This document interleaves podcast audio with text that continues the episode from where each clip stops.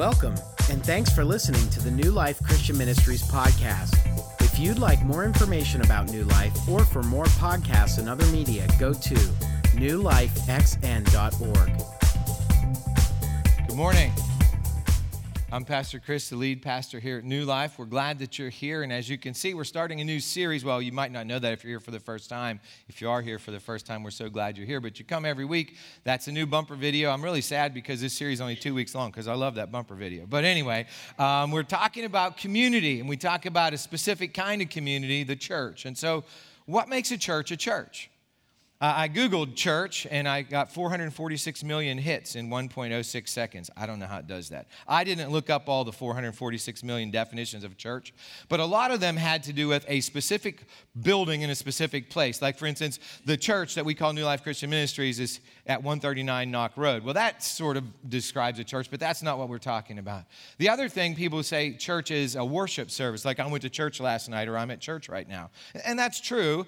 Um, but at the same time, it's more than that. So, what we're going to do today is we're going to look at the biblical understanding of what a church is. And what we're going to see is that the church is first and foremost a community of believers who actually interact with each other's lives and, and make each other's lives better. So, here's our take home point for today. If you're new, we seek to make one point uh, every sermon, every message, and that we can take home and we can pray about it. Most importantly, that we can live it out in the week ahead. So here it is. The early church, we're going to look at the first century church, was first and foremost a community of believers who impacted each other's lives.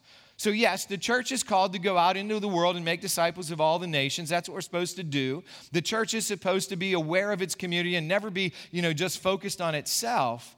But the thing that the Bible teaches us, and we're going to look at this today in the book of Acts, is that the church is a community of people who are gathered together in the name of Jesus Christ to worship the living God, Father, Son, and Holy Spirit in the power of the Holy Spirit. That's what they did in the first century. And, and obviously, it, since that's how the church began and, and God created and designed the church, we want to look at that model for our lives here and now in the 21st century. So let's turn to the book of Acts in the Bible, uh, and we're going to turn to chapter 2, and we're going to see what an ideal community looks like from the perspective of Luke.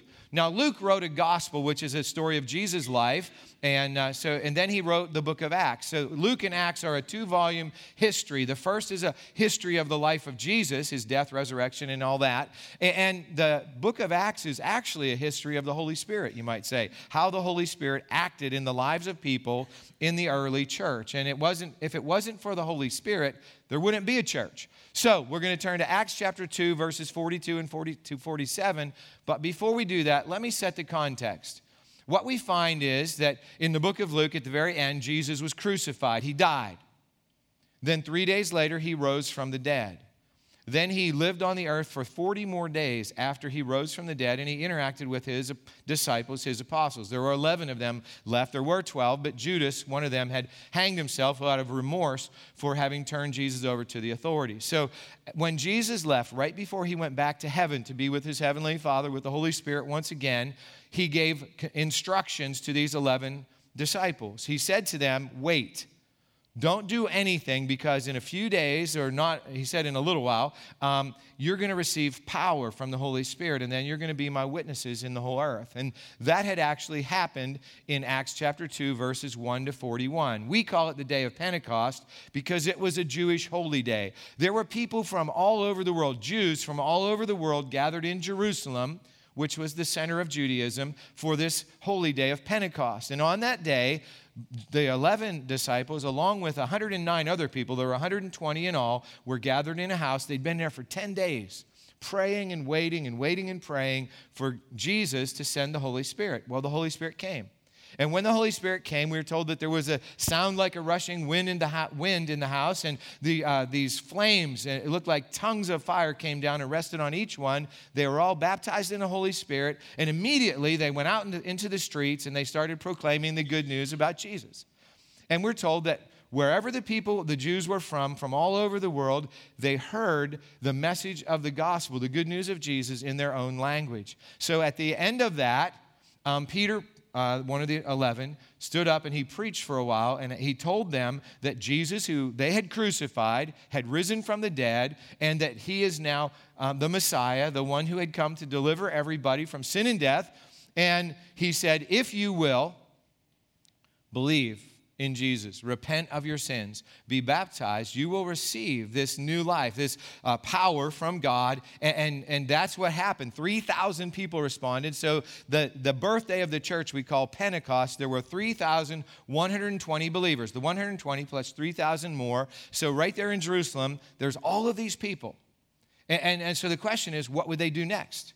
What would, what would they do with their lives now that they were believers in Jesus Christ, now that they were filled with the Holy Spirit. What would the church be and what would it do? And so that's what we're going to find out as we turn to Acts chapter 2, verses 42 to 47. So if you would, if you're able, would you please stand? We're going to read this together. It seems only fitting, since we're talking about community, that instead of just me reading this passage, that we would all read what the early church did together, together. So let's read it.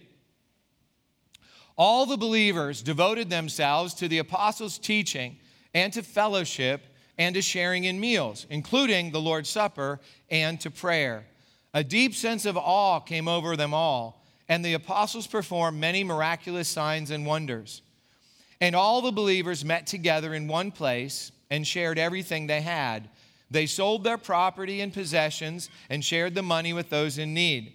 They worshiped together at the temple each day, met in homes for the Lord's Supper, and shared their meals with great joy and generosity, all the while praising God and enjoying the goodwill of all the people. And each day the Lord added to their fellowship those who were being saved. Let's pray. Heavenly Father, we thank you so much for this description of what the church really is a community of people who love you and serve you and who learn about you and live in your power. And today I pray that your Holy Spirit would be poured into each of us, that as we reflect on this early church, that you will make us more and more that ideal community that reflects all of these realities, uh, not just to ourselves, but to our community, that you may add daily to the number of those being saved here in Saxonburg and in our region. We ask this in Jesus' name. Amen. Please be seated. When we launched New Life more than 16 years ago, I preached from that very passage that we just read, Acts 2 42 to 47. I called the message a vision of the church. And uh, over the years, I have prayed regularly uh, almost daily, I would say, for God to do what He did in that early church here in New Life, uh, among this community of believers that has, um, has actually obviously grown quite a bit since those first days, um, and that we would do the same kind of things in this community of faith, that we would become an ideal Christian community. Now, I've used that term ideal. And here at New Life on the staff, we, we talk about real to ideal. We say, here's the reality. This is where we are. And we want to move to the ideal, which is God's perfect situation. So even as we read those verses, um, I'm sure that even in that early church, it wasn't as ideal as it sounds. But that's the goal from real to ideal. Are we perfect? Are we an ideal church? No, because I'm your pastor. If I weren't your pastor, it might be easier for you to be ideal. But we've all taken steps in the right direction over the years. And hopefully, as we move forward, because we know what we're supposed to be, and in the power of the Holy Spirit, we can become that more and more. So, we're going to look at, there are actually nine aspects of this early church that we just read about. And we're going to go through one by one and we're going to look at what they are. If you want to follow along on the outline, it's in your, this is called the connection. And inside there's an outline, and you can see there are nine different aspects, and you can fill them in and take that home with you and uh, review it and study it, and hopefully live it out in the power of the Holy Spirit in the weeks ahead. Anyway, so in an ideal church or an ideal community, number one, everyone is devoted to God's word. We read it this way in Acts 2:42, all the believers devoted themselves to the apostles' teaching. And the significant words in that statement are all and devoted. They didn't just listen as the apostles told about Jesus' life and ministry. They devoted themselves to hearing it, soaking it in, you know, and in the power of the Holy Spirit, eventually living it out because information minus applications just information. But when we apply it in the power of the Holy Spirit, it brings transformation. And so all the apostles and, and all the early church, the 3,120 to start with, and it was soon 5,000, it was soon 10,000, it, it just grew like crazy They devoted themselves to the apostles' teaching. Here at New Life, ever since New Life began, we have devoted ourselves to speaking the truth in love. That comes from Ephesians chapter 4. The Apostle Paul said, When we grow up and we get to be mature, we will speak the truth in love. Well, you can't speak the truth if you don't know what it is. And so we devote ourselves to learning uh, uh, what this book says, the Bible, because we trust the Bible. We believe it's true. Now, we understand we live in a rationalistic society. We've been talking about that over these past few weeks. And so there's a lot of people don't even believe in truth. But we do. We believe that the Word of God is true and, and that as we read it and we apply it to our lives in love, that's the key thing, um, it will transform us, and then ultimately it will transform our community, our region, our nation, and world. That's, that's the goal. That was the goal 2,000 years ago. It's still the goal. So the more that we know of the truth, the more that we can speak it and live it. And our goal isn't to be right. You know, some people want to know the Bible so they can be right, but our goal is so that we can live rightly and we can share that righteousness that we have with others in love. And, you know, sometimes, in fact, often, people out in the world who are not followers of Jesus think that the church is mean spirited and hateful and, and, you know, intolerant. And that is because. Um, maybe because they've experienced that from some church people, but it's certainly because we haven't maybe uh, applied what we know we have received a great deal of grace. In fact, it's only because of the grace of God in Jesus Christ that our sins have been forgiven. We've been forgiven. And when you read and understand and live grace and forgiveness, that kind of community is attractive. It's like a magnet, actually. When you show love and grace to people, they respond. I mean, all people want to be uh, receive grace and forgiveness. So that's what they did. They devoted themselves to that. Secondly, Everyone is devoted to fellowship in an ideal community. It, it, actually says, you know, they devoted themselves to the apostles' teaching and to fellowship. Well, what is fellowship? I love Rick Warren's old definition of fellowship. He said it's two fellows in a ship. Actually, two people in a rowboat, okay? Two people sitting in a rowboat. I'm sitting in a rowboat, somebody's beside me, and I have an oar and the other person has an oar. Now, what happens if I row and the other person doesn't? We go in a circle, right? What happens if the other person rows and I don't? We go in a circle. What happens if I row forward, the other person rows backwards? We go in a circle. What happens if nobody rows? we drift. And that can happen. But what if we both row in the same direction, same time? Then we go in the direction that we're rowing, right? And that's what fellowship is. It's when everybody gets on board and, and everybody goes in the same direction. And it doesn't, fellowship isn't just talking about the Pirates and the Steelers and the, the Penguins or whatever, or the weather. It, it can be that. But it's so much more than that. What it is, is when we're all heading in the same direction and we help each other, we encourage each other, we challenge each other, even correct each other, always in love based on the truth that we find here. So, true fellowship is when we grow in, uh, in love for each other because we already have the love of God in our lives. And the early church devoted themselves to fellowship, and that's what we want to do as well. Now, the next thing is, some people think that a true fellowship, everybody will know everybody. Well, do you think all 3,120 people in the early church knew each other that day? Of course not. You can't know 3,120. They can't be your best friends for sure.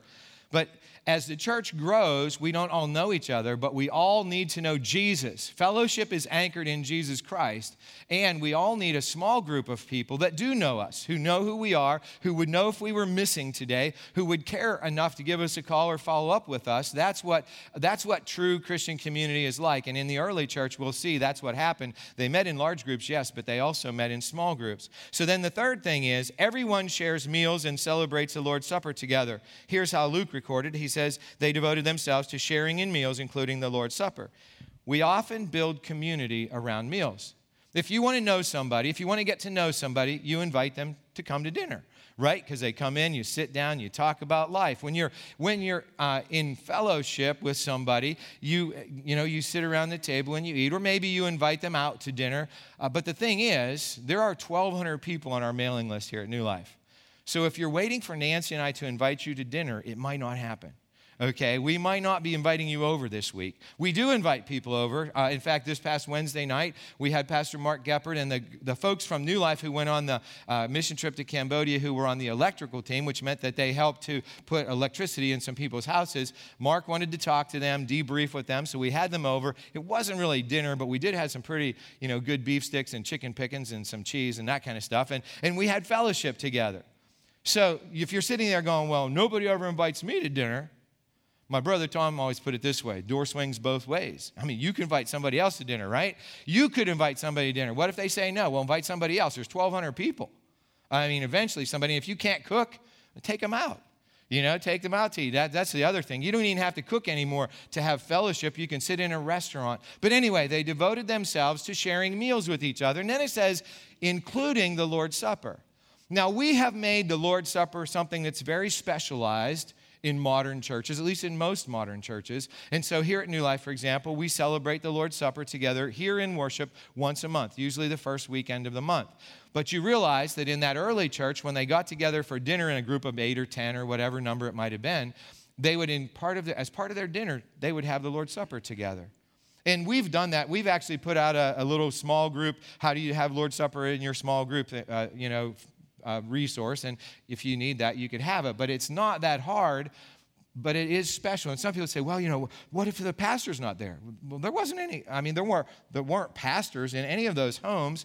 They just celebrated and remembered what Jesus did. So they devoted themselves to that in that ideal co- community. Uh, the last thing that everyone does in that list in Acts 2 42 to 47 is everyone prays. So in an ideal Christian community, everyone prays. And it actually says that they devoted themselves to prayer. So if you've been coming to New Life for any period of time, you know that we say this everything begins and ends with prayer here at New Life. Now, last summer, the summer of 2016, when we were planning the message series for 2017, um, we realized something that we weren't actually, you know, as devoted to having everything begin and end with prayer as we might have. So that's why in January, if you were around in January, we had a whole month devoted to prayer. 31 days, we had a prayer emphasis. We had a booklet that we put that you could, uh, there was a prayer focus for every day. You could come here Monday to Saturday and you could pray with other followers of Jesus uh, from New Life in the community. We had a series on the Lord's Prayer. And then every month since then, we've had daily prayer guides so that we can pray on our own. And, and then again in August, uh, this month of August, we've had another 31 day prayer emphasis, and we've had folks gathering to pray together Monday through Saturday, which is this week is wrapping that up, so you could still come and join us. But we want to know, we want everybody to know that we want to be that ideal community, so we're emphasizing prayer in our individual lives in our lives together uh, in small groups. Our staff prays every Monday uh, at, 11:30. We all get together for prayer. We have world changers through prayer. We have we just reinstituted prayer walking on Wednesday mornings at seven because prayer is vital. It's connecting with God. And so, you know, while we connect with each other in prayer, it's so much more important that we connect to God in prayer. We hear His voice and He speaks to us, and we, we tell Him the things that we need. And we, we tell him how wonderful he is. So the early church devoted themselves to prayer. And once again, we do that as well. Now, if you're here checking out New Life for the very first time, or maybe some friend dragged you here because they thought you needed to be in church, and you're saying, well, this just sounds like church. You know, you're talking about Bible reading and prayer and fellowship. Well, yeah, this is more of an insider message than usual. But I want you to think about something. Even if Jesus Christ isn't your Savior and Lord, you need community. We all need community. We live in a technological age where everybody's connected, right? I mean, people tell me they have 600 friends on Facebook, and I say, well, if somebody, if you needed somebody at 2 o'clock in the morning, which of those 600 would you call? You see, 600 friends on Facebook doesn't mean you have a single friend, actually. True community is where at 2 o'clock in the morning you have a crisis and you pick up the phone and you call and somebody answers, and they will be there. And that's what we are talking about here this morning. That kind of community. Everybody needs that. I mean, if you're a follower of Jesus, we need that. If you're not a follower of Jesus, we need that. So, let's look at the fifth thing that an ideal community has. And here it is awe and miracles. Are part of the fabric of that ideal community. Luke said it this way A deep sense of awe came over them all, and the apostles performed many miraculous signs and wonders. Now, there are those who say that the era of signs and wonders is over. They aren't. that was just in the first century church, they don't happen anymore. Some people say they never did happen, it was just myths and legends. But I want you to think about something for a moment. When Jesus died on the cross, the, the 11 remaining apostles hid they were scared to death. They were afraid that they were going to be arrested. All those other 120 believers who were around on the day of Pentecost, they were scattered too. Not, they weren't together praying and praising God. They weren't doing anything. They thought Jesus, who they thought was the Messiah, was dead and it was all over. But then he rose from the dead. And after he rose from the dead, we are told that 500 people saw him alive. I mean, it, this, that's not a small amount of people. But I think what's very compelling is that this group of people who were scared to death the day Jesus died, Peter was standing up in front of thousands of people proclaiming that Jesus is the Messiah, that he had died on the cross, risen from the dead, and that within just a couple of years, hundreds of thousands of believers in Jesus Christ existed in and around Jerusalem. Isn't that sort of interesting? Myths and legends don't produce that kind of following. And I was talking with uh, Pastor Mark Geppert, you know, missionary Mark Geppert, one time, and we were talking about this whole thing about signs and wonders. And he says, You don't really need signs and wonders if you don't want your movement to last. In other words, if it's just going to sort of die out. But it's now 2,000 years after Jesus rose from the dead, and the church is still growing stronger. You know, so here at New Life, we have seen signs and wonders, and, and recently. And my prayer is that we will continue to be that kind of community that trusts Jesus and the power of the Holy Spirit so much that we will see that more and more and more as we move forward. They're always, signs and wonders are always part of that genuine, ideal Christian community. Then the next thing we find is that generosity erupts as God's people become more and more like God. So many church people I've talked to, you know, not here at New Life so much, but in other places, they argue about tithing and giving and what's the definition and should we tithe on our gross, should we tithe on our net? And, you know, they didn't have those kind of discussions in the first century church. What we find in the early church is it says this, and all the believers met together in one place and shared everything they had. They sold their property and possessions and they shared the money with those who were in need. So they shared what they had with those who didn't have anything. Some of them sold their property so that they would have income to give to help those who were hungry or poor, whatever. Um, but so the, the thing is that we might not all, you know, sell our property, but what we know is this is if we're not generous, we haven't been touched deeply by the Spirit of God. If we're not generous, we haven't been touched deeply by the Spirit of God. The more we've been touched by the Spirit of God, the more generous we become. When we realize that everything that we are and everything we have is a gift from God, then it becomes very easy to share. I've said this, you know, many times. When I was growing up, I had a little brother named Ken, and our neighbor boys, you know, Bruce and Tom Terrell would come over to play. And when they would say, "Can I play with that?" which was my brother Ken's toy, I always said, "Sure, go ahead." You know, I didn't care if they played with Ken's toy because it was Ken's toy. Now, if they wanted my toy, that might be different. You see, but the point is, if it's all God's toys, then I would be willing to share everything because it's not mine. And, and, what the early church understood is none of this stuff is ours. I mean, you think you have a house. If you have your house and it's paid off, you go, This is my house. No, it isn't. If you don't believe me, fast forward 100 years. Whose house is it then? It's not yours. You see, we get to use it. We're stewards, managers for a period of time. The early church understood that. That's why it was so easy for them to share. And there are people who say that Acts 2 42 to 47 records the failed communist experiment of the early church. And they say it's failed because you don't hear about it anymore. Well, you do hear about generosity all through the letters that Paul wrote. Now, I will tell you this. In, in the, the, the second letter to the church at Thessalonica, Paul had to tell some of the people, hey, if you won't work, you don't get to eat. You know why? Because they thought Jesus was coming back in the next couple weeks. And so they thought, hey, let's just sit under a tree and pray. We're just going to wait for Jesus to come back. We don't need to, we don't need to um, work anymore, but, but, but we need to eat. So could y'all give us some of your food? And, the point was that human nature is human nature. And, and, and when we have the Holy Spirit in our lives, that's what produces generosity. Human nature is tight fisted. I don't know if you ever noticed that, but people who don't really have the, the Holy Spirit in our lives, what happens is we hold on tight because we're afraid we won't have enough. But once the Holy Spirit starts to work in our lives, our hands become open as our hearts become open. That's what happens. And so, one of the things that I love about New Life, it's, it's, I mean, it's one of the things that as a pastor, it makes me so grateful, is from year to year to year to year, I see the generosity of this community becoming more and more like that first century community. Uh, the next point makes clear that whenever the, the community of God becomes generous, there, there's this bubble over effect in every area of our lives. It says this uh, number seven worship, celebration, sharing, and generosity marked everyday life. This wasn't something they just did on the weekend. This is, isn't something they just did in their small group.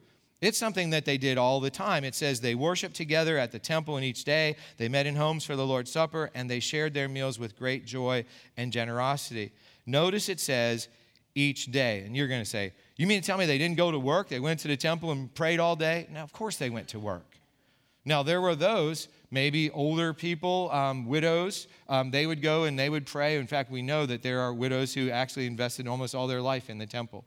Um, we know that the apostles were able to go and spend time in prayer.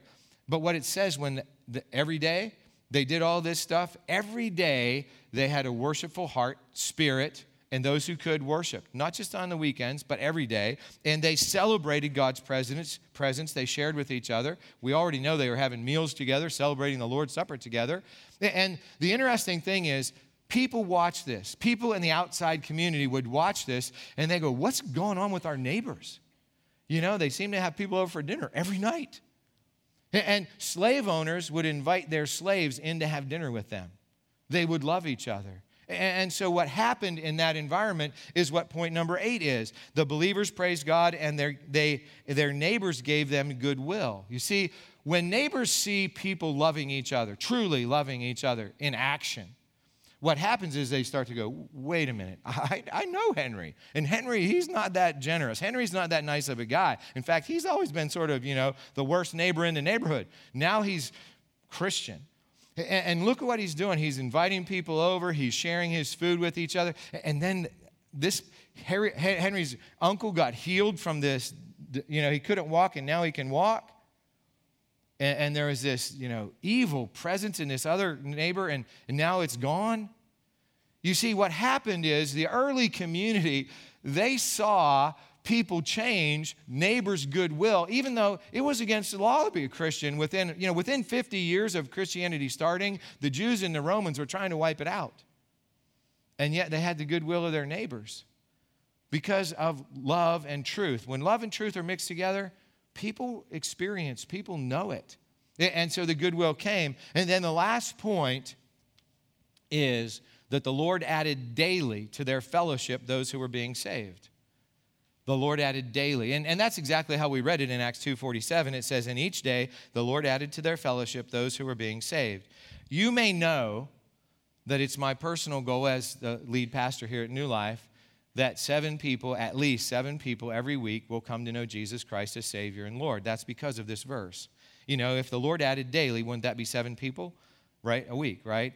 So 365 people a year, except in leap years, 366. And, and so what, what that means to me is, as I read this, that as we devote ourselves to the apostles' teaching, to fellowship, to sharing meals with each other in the Lord's Supper, as we pray together, as we see the, the signs and wonders being carried out among us, you know, as we share with each other the things that we have with, with even strangers, as we continue to do all of these things that we've just listed, it doesn't say we will lead our neighbors to the Lord. It doesn't say I led six people to Jesus last week. What it says is the Lord adds daily.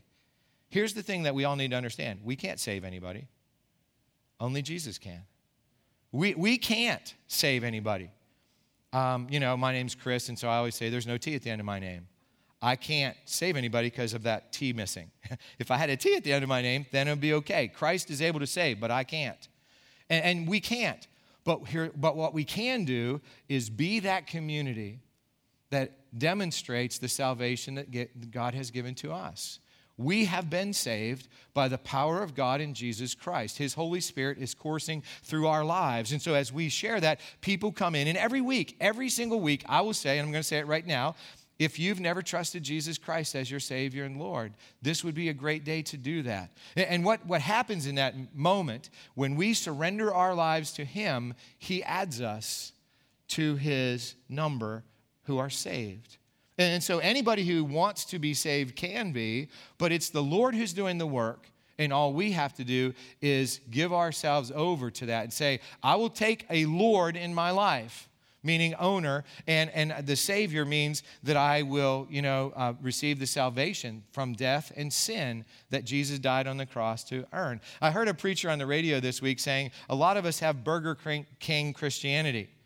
We want to have a full, full serving of Savior, but hold the Lord. you know, we, we don't want to follow so much. We just want to we just want to have the salvation, but but let's not have the Lord because the Lord part is the hard part, right? And in the early church, they had a full measure of, do, uh, of both, a full dose of both, Lord and Savior. And the Lord added daily. That's my hope and my dream and my prayer for, for here at New Life that daily we would see people being saved. And that means that as we go out to our homes, as we live in community, even in our homes, in small groups of people, our neighbors will see, and that's where the interaction is supposed to actually happen. You know, we have this thing where people come to church and they make a commitment to Jesus, and that's wonderful. But in the early church, it seems very much that what happened was the people out in the community were living in these small groups, family groups, work groups, whatever, and people would watch and they'd say, I want some of that. Whatever that is, I want it in my life. And then the Lord would, added, would add salvation to their lives. So over the next couple of weeks, we're going to have small group signups. In fact, if you would right now, I would encourage you to get in your connection. And inside, there's something we've never had before. We've actually had a booklet before that said small groups. But Pastor Mark had an incredible idea. If you open up to the inside cover, it says, see these different little icons, I guess they're called. Um, and uh, so, like, blue little guy is men, and a pink little woman is women, and two people in a black circle is couples, you can see. And so, like, the activity group has a hand with a green background. So, what you can do if you turn to the next page, it has a listing of all the small groups that we're going to be having this fall here at New Life. And in the first one, it says, it's just a picture of a, um, Bible. That means it's a Bible study group, and it, it's for everybody because there's no there's no kind of exclusive men women kind of thing. It's for anybody who wants to come. So then you can go down. The next one's on Romans. It's a discipleship group, and it's for people uh, with it's kid friendly. See that little person? So you can even bring your children and there will be childcare. So that's how that works. So you can look through and you can see all of these things. And if you want to take this home, I encourage you, please take this home, look through it. And if you want to sign up, on the very back, inside, uh, whoops, wrong one. Next to the inside, it says right here interested in joining a small group? Sign up online. But you don't have to sign up online because next weekend when you come, there's going to be sign-ups here. You can sign up online or you can sign up with a real person. Actually, the group leaders, many of them will be standing out in the uh, gathering area after worship next week, and they'll be holding signs that tell you what group they lead, and you can, you know, correspond to this, whoops, this little booklet and sign up. Now, why am I going into all of that right now? Because the commitment today is very different than any commitment we've ever had. The commitment actually is to do something that only about one out of every eight people at New Life are currently doing, and here it is. Uh, I will check out a small group and participate as God leads. I will check out a small group and participate as God leads. We were created for community. And in the ideal community, they did gather in the temple, you know, big group for worship, but day to day they gathered in smaller groups. And so we want to make that possible, and we're doing everything we can on our end to make it simpler and even easier for you to do that. You can sign up online or you can sign up in person. Um, and I pray that you will. Uh, you know, take that commitment very seriously, that you'll look through the list. And, and I know what some of you are saying. I was in a small group once and it was terrible. Well, don't join that small group again. sort of simple. I mean, I had uh, you know food at a restaurant and it was terrible. I just didn't go back to that restaurant. I go to a different restaurant. So if you've been in a small group that hasn't been exciting or hasn't been what you were looking for, there are a bunch of different ones. And this is what I'm going to say. I'm going to put the I'm going to put it on you. Uh, if there's none of those groups meet your needs, then that means you need to talk to Pastor Mark out at the next step area and come up with a small group that does and you get to be the leader. Isn't that cool? Um, so, so we are very committed to New Life becoming a community of communities. And these communities are life changing communities because that's what the early church was. And the ideal community is a community of smaller communities. So imagine what's going to happen. As more and more of us get involved in these life changing communities, our lives are changed. And what's going to happen? It's called collateral blessing. You've all heard of collateral damage, right? Collateral blessing is when your lives are changed for the good and uh, people around you get changed too. That's what's going to happen in our community, the greater community of Saxonburg, Sarver, you know, Mars, all this area from the 40 some zip codes that you all come from. Um, you're going to go back to your little communities or big communities, and you are going to be salt and light. That's what Jesus said. And everybody gets blessed. Amen? Let's pray. Heavenly Father, we thank you so much for who you are. We thank you that you are a God who created us for community. In fact, your word says in Genesis chapter 2, it's not good that the man's alone. And, and so we know that you want us to be together. Yes, we need solitude to pray. Yes, we need solitude to think. But at the end of the day, we need to be with each other. Jesus even said, Wherever two or three are gathered in my name, I'm there in a special way. And, so, God, we pray today that we'll take seriously this opportunity to grow in community. I thank you so much that this community has grown more and more uh, like that first century church community that you created uh, as the church began. And I pray that your Holy Spirit would be poured into us so that we will become daily more and more that ideal community that will transform not only our lives, but those around us. This we ask in Jesus' name. Amen.